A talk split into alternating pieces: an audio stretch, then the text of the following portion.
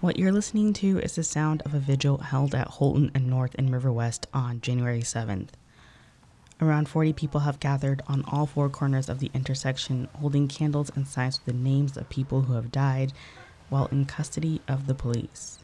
Black Lives Are Sacred is a faith-based organization, and they host vigils throughout the city and have been doing so since early summer of twenty twenty.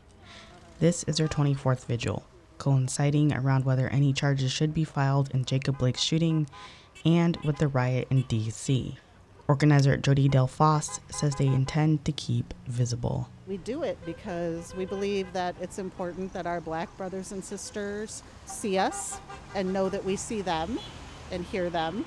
And we also do it so that we prompt our white brothers and sisters to think about racism and the sin that it is, and the way that it really is just tearing the fabric of our society apart. And it's not until the fabric is torn a little bit, the way that it is now, that you can really see and understand that.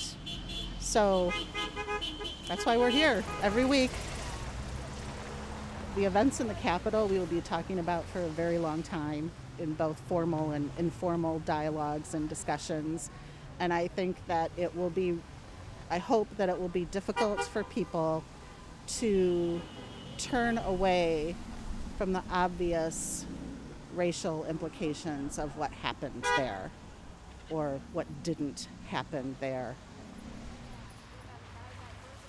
On the corner of Holton and North sits a mural in tribute to the Black Lives Matter movement. It's snowing off and on, lightly, and as you've been hearing, cars honk in support of the vigil.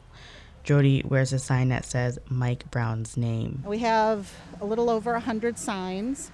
About twenty-four of them are from Wisconsin, and I would say most of them probably within the last ten years, but some go back quite a ways.